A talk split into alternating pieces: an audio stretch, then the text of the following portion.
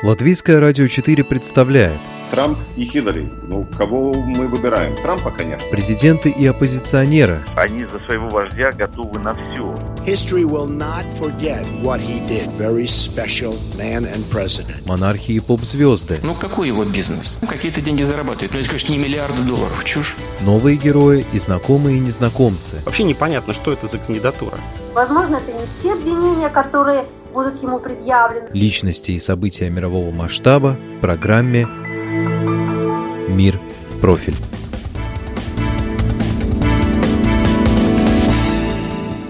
Дорогие казахстанцы, соотечественники, соратники, сегодня я обращаюсь к вам, как это делал всегда в самые важные моменты истории нашего государства. Но сегодняшнее обращение мое особое.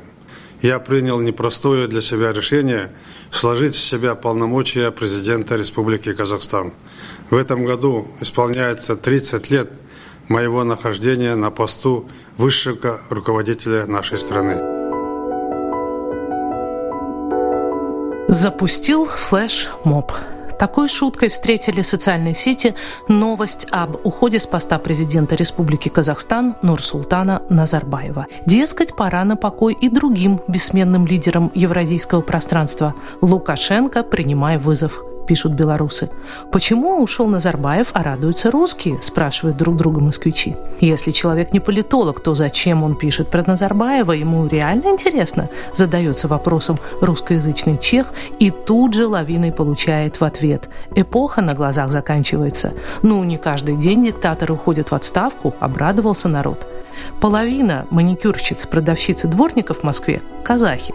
И, наконец, конкретные вопросы – как будет меняться страна в эпоху транзита власти? Не станет ли северная часть Казахстана ареной новой маленькой войнушки с Россией?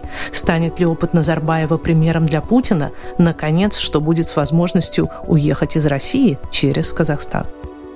Нурсултан Назарбаев – герой сегодняшней программы «Мир в профиль». У микрофона журналист Латвийского радио 4 Анна Строй. Поток последующих комментариев разделился на два русла. Большинство аналитиков сходятся во мнении, что уход Назарбаева с поста ничего не изменит, так как за ним остается должность главы Совета Безопасности и оформленные законом полномочия лидера нации, по-казахски Елбасы.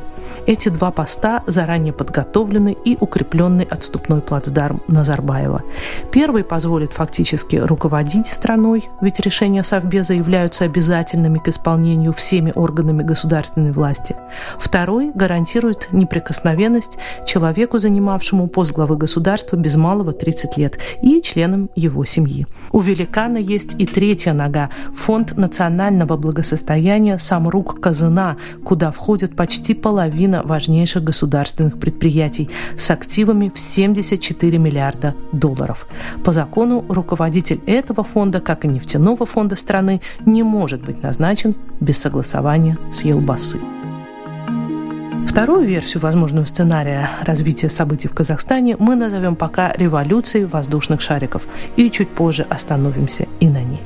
Но сначала о том, как восприняли рядовые казахстанцы известие об уходе их несменяемого президента.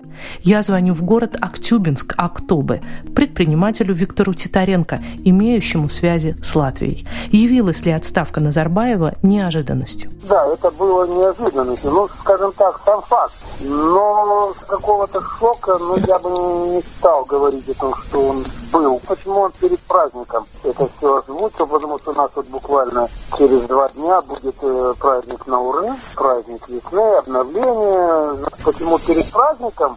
На мой вопрос, почему президент не мог уйти в результате очередных выборов и когда они состоятся, мой собеседник надолго задумывается.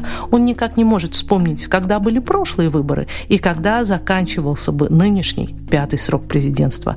Назарбаев был президентом всегда – к новому летоисчислению трудно будет привыкнуть. Виктор Титаренко уверен, в стране никаких потрясений не случится. Все останется по-старому. Правда, шансы дочери Назарбаева Дариги на высший пост в государстве оценивает невысоко. Женщина, знаете, а мы на Востоке. Ну, Назарбаеву скоро 80 лет.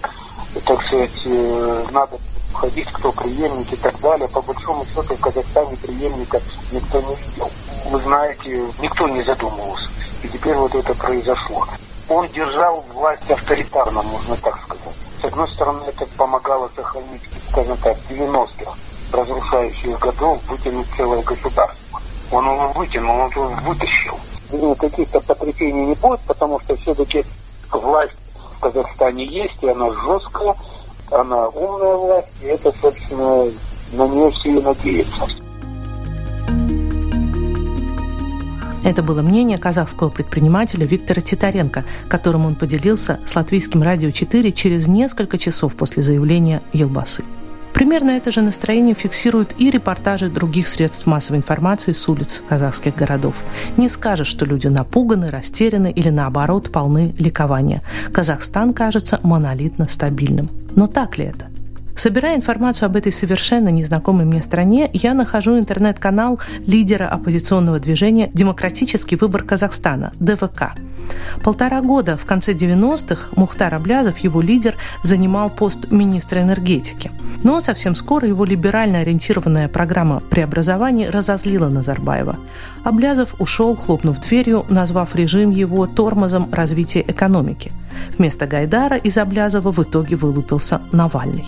Успехи Казахстана, о которых часто говорят, вытаращив глаза, побывавшие в Астане латвийцы, Аблязову кажутся ничтожно малыми, ведь промышленно-сырьевой потенциал страны огромен, почва для инвестиций благодатнейшая. Казахстан легко может переплюнуть Арабские Эмираты, но вот только оседает народное богатство на счетах и в бизнес-активах ее лидера. Сразу после своей отставки Аблязов был обвинен в хищении, превышении полномочий и даже создании преступной группировки. Создание движения «Демократический выбор Казахстана» ему и его соратникам не простили.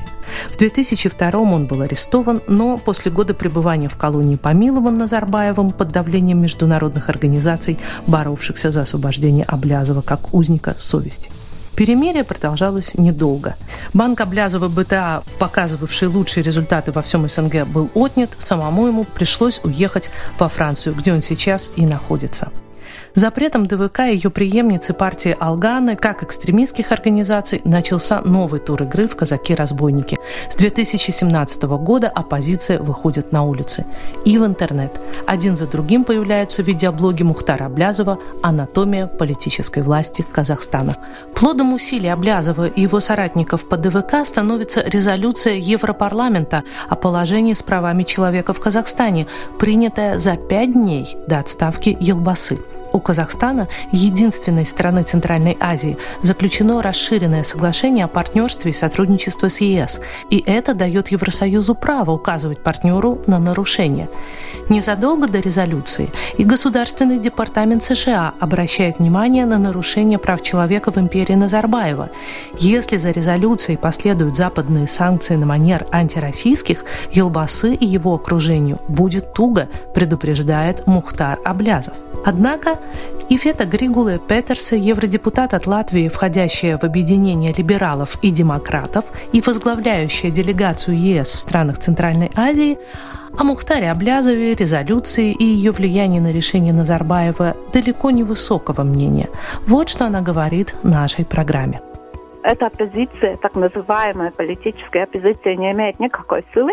Господин Аблязов – криминальный преступник. Суд Великобритании вынес приговор по поводу его. Он сам скрывается где-то в Франции. Он, конечно, финансирует так называемую политическую оппозицию, но она настолько мизерная, она слабая, особенно в Казахстане. Ее не видно. Конечно, люди, которые питаются деньгами Облязова, они активны в Европе они получают большие деньги, чтобы они жили там, чтобы они ходили в Европарламент и говорили, что вот у нас так плохо, так плохо, но это криминальные деньги. Это надо понять. И суд это доказал. Это ничего не будет влиять, и Назарбаев, конечно, не испугался. Права человека – это Яям Зирдзинч, Европарламент. Любимый и конек. Как... Да.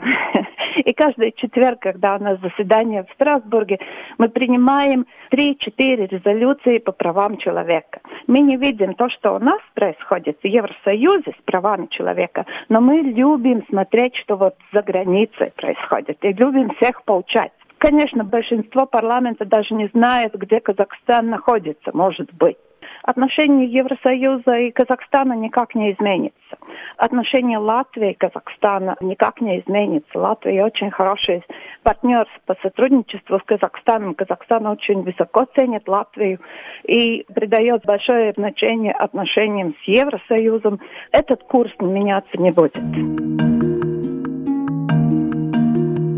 Еще до судьбоносного заявления Назарбаева демократический выбор звал народ на демонстрацию 22 марта в праздничную для Центральной Азии пятницу Навруза, весеннего Нового года.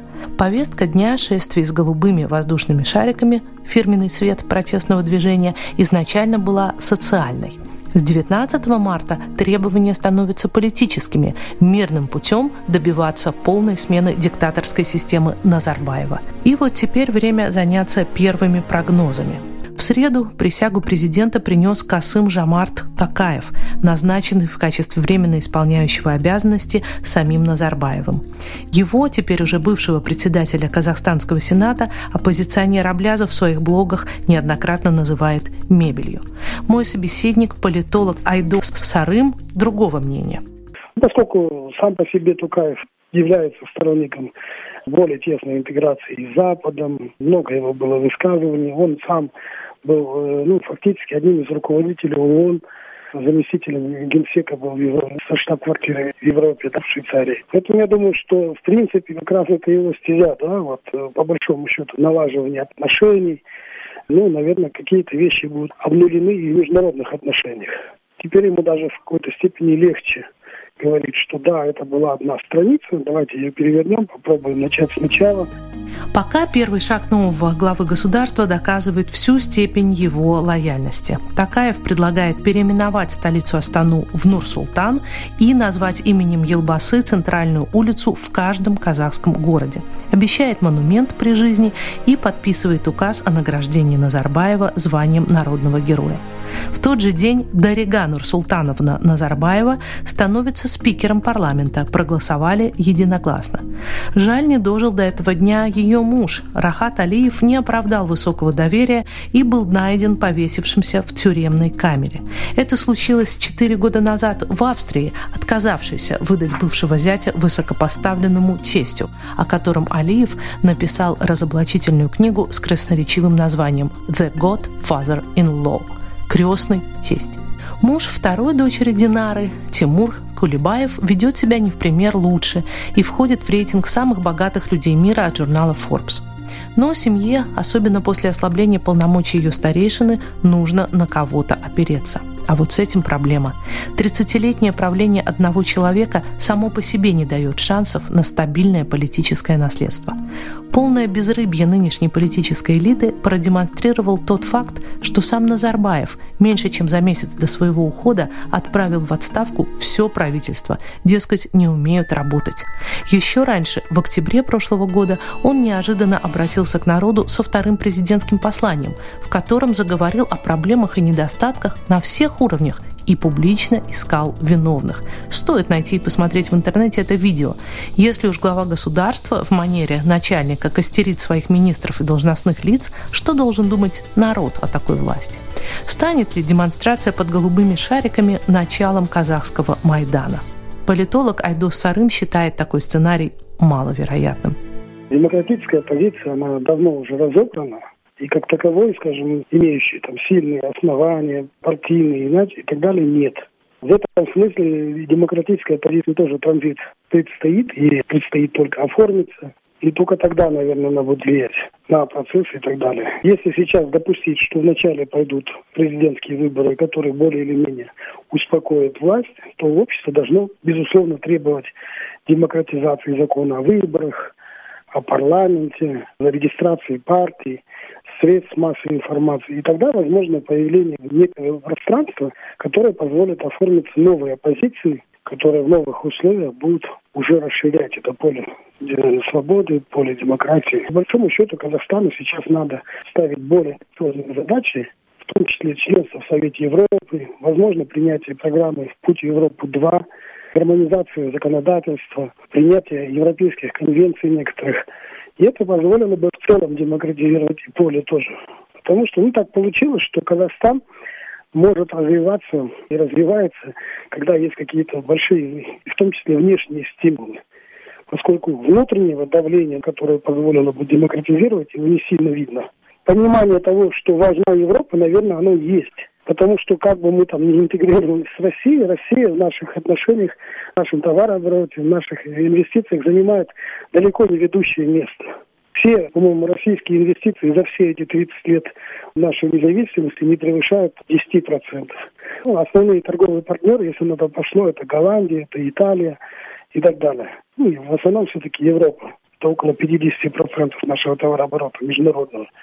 Поэтому в любом случае мнение Европы важно, мнение Европы оно очень весомо, потому что оказаться в роли, наверное, Лукашенко, может быть не рукопожатным, по-моему, никому это ни хорошего не принесет, особенно обществу. Политики приходят и уходят, а интересы страны-то они важнее.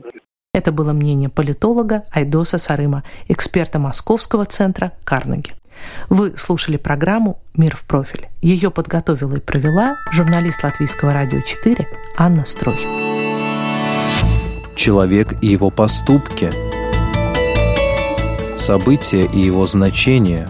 В программе «Мир в профиль» на Латвийском радио 4.